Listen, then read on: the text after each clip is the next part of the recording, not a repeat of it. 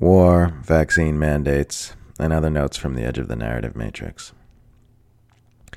If your opinion about a legal case would be different if the political ideologies of those involved were reversed and all other facts and evidence remained the same, then it's probably best not to pretend your position on the case has anything to do with facts or evidence. People who defend U.S. foreign policy are terrorist sympathizers. Anytime you see the U.S. empire picking on a smaller nation, just search that nation's name plus Belt and Road Initiative, and you'll usually find a connection. Example Ethiopia. To get an idea of just how insane things are, there are people whose actual job is to sell policymakers on the idea that dropping more bombs would be a good thing, and those people are paid by actual bomb manufacturers. To get an even clearer idea of how crazy things are, attempts to stop dropping bombs will be opposed on the grounds that it will hurt the jobs of bomb manufacturers. Media pundits like Wolf Blitzer will actually come right out and say this on nationwide TV broadcasts. It's not that vaccine mandates are never justifiable under any circumstances. A sufficiently deadly virus with a sufficiently excellent vaccine could make a solid case that such intrusive measures are necessary. It's that this particular virus and these particular vaccines don't make such a case. If you're going to implement such intrusive authoritarian measures, you'd better have a very strong argument for doing so. In my opinion, and in the opinion of many others, that argument simply has not been made. This doesn't make me an anti vaxxer, or even someone who's necessarily opposed to the idea of all vaccine mandates under all circumstances.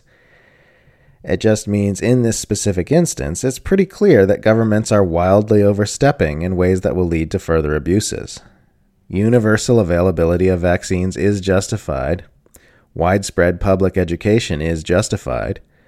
Regaining the public's trust after decades of lies and abuse is certainly justified but first, force and coercion is not.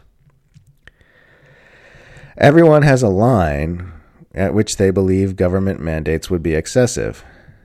Prior to COVID, flu related illnesses were already killing up to 650,000 people a year. But you never heard anyone calling for governments to coerce entire populations into taking flu vaccines. This is not to compare COVID to the flu. It's to point out that people didn't believe that level of intrusiveness was justified for dealing with the flu.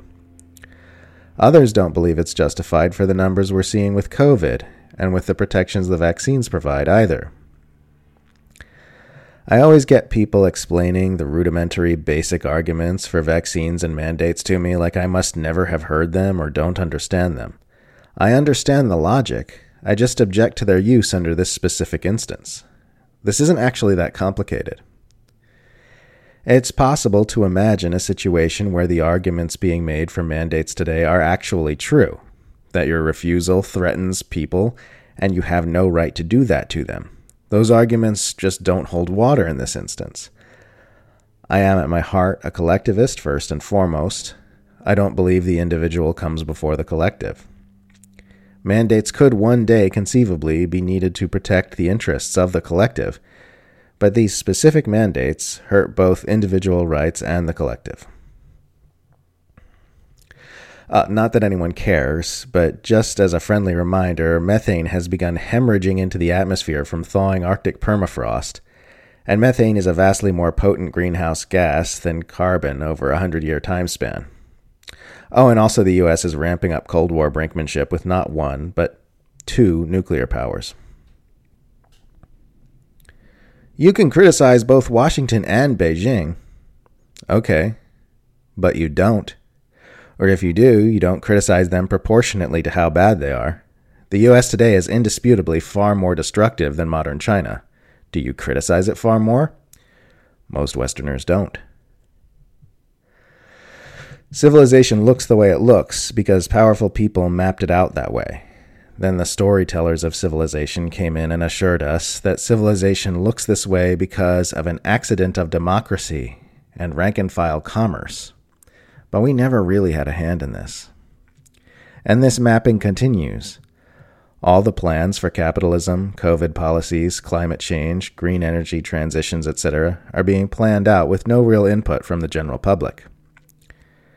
The importance of our opinions begins and ends with how far we can be pushed without revolting.